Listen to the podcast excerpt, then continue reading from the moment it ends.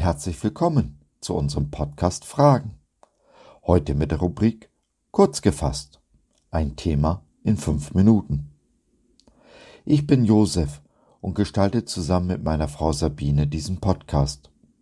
Wir freuen uns sehr, dass du dich reingeklickt hast. Schön, dass du dabei bist. Wenn man ein Haus baut, so stellt Jesus einmal fest, sollte man schon genau darauf achten, worauf man es baut, denn es braucht ein festes Fundament. Gleiches gilt für unser Lebenshaus, oder?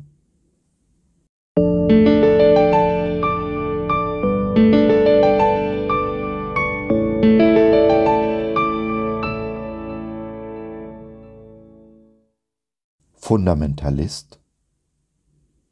Auf welchem Fundament stehst du? Denn der Buchstabe tötet, aber der Geist macht lebendig. 2. Korinther 3, Vers 6b. Fundamentalisten sind nicht gut angesehen in unseren Tagen. Liegt es daran, dass es einige Spinner unter den Fundamentalisten gibt, die am lautesten ihre Stimme erheben? Ich persönlich bin ja der Überzeugung, dass in jedem von uns ein kleiner Fundamentalist steckt. Jeder von uns hat, meiner Meinung nach, seine festen Überzeugungen, sein festgefügtes Weltbild, von dem er mehr oder weniger schwer fortzubewegen ist. Am auffälligsten sind wieder die lautesten, wie zum Beispiel die Fußballfans. Versuch doch mal einen Fan von Schalke 04 von den Qualitäten eines anderen Vereins zu überzeugen oder sich ein anderes Hobby zu suchen. Die Frage ist also nicht, ob ich Fundamentalist bin, sondern auf welchem Fundament ich stehe. Ich zum Beispiel erlebe gerade, wie das Fundament meiner Ehe einstürzt. All das, was ich mir unter einer guten Ehe vorgestellt habe, scheint, einem Erdrutsch gleich, den Abhang herunterzustürzen, um meine Ideale zu begraben. Vom Beginn meines Lebens als Christ hat man mir beigebracht, das Fundament eines wahren Christen ist die Bibel. Das habe ich geglaubt, 20 Jahre lang. Und so wurde aus mir kein sehr vorbildlicher christlicher Fundamentalist, oder zumindest das, was ich dafür hielt. Der Buchstabe tötet, sagt Paulus. Wenn mein Fundament die Bibel ist, also der Buchstabe, tötet es mich und die, die um mich herumstehen, indem es uns vom Geist abschneidet. Ich weiß das aus eigener Erfahrung. Die Frau meines Bruders hat bis zu ihrem Tod kein Wort mehr mit mir gesprochen. Sie starb als Atheistin, von meinem biblischen Fundamentalismus noch weiter in ihre Ecke gedrängt. Trotzdem ist aus mir kein liberaler Christ geworden, der meint, kein Fundament, keine Wahrheit mehr zu brauchen. Denn Jesus fordert uns eindeutig auf, unser Lebenshaus auf ein festes Fundament zu stellen, auf einen Felsen. Lies es nach, Matthäus 7, die Verse 24 und folgende. Was ist denn nun dieses feste Fundament, dieser Felsen, den Jesus hier meint?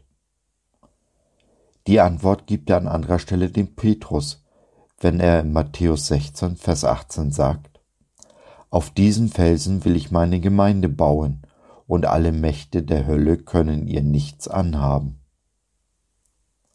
Wer oder was ist denn nun dieser Felsen, von dem Jesus so oft spricht? Ist es die Bibel? Meint er zu Petrus, in etwa 400 Jahren werdet ihr eine allgemeingültige Bibel haben, die soll von da an euer Fundament sein. Bis dahin müsst ihr euch irgendwie durchwursteln. Nein, wohl kaum. Die ersten Christen hatten noch gar keine Bibel, aber waren trotzdem Fundamentalisten, die bereit waren, für ihren Glauben zu sterben. Und es waren Paulus, Petrus und Jakobus, die verhinderten, dass die Judenchristen den Heidenchristen die Tora also grob gesagt unser altes Testament, überstülpten. Und noch einmal nein, ich habe mich entschieden.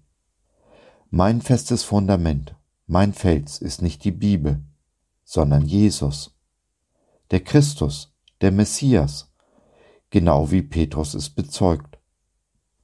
Und so bin ich auch heute noch Überzeugungstäter, ein Fundamentalist, wie er im Buche steht und den die Hölle mal kann.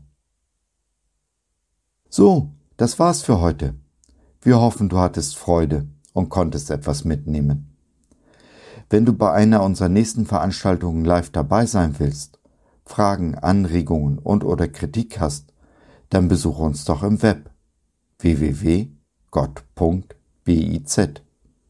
Hier findest du nicht nur unsere Community Jesus at Home, sondern auch viel Interessantes rund um den Glauben.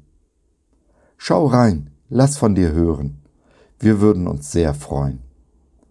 Bis dahin alles Liebe, Sabine und Josef.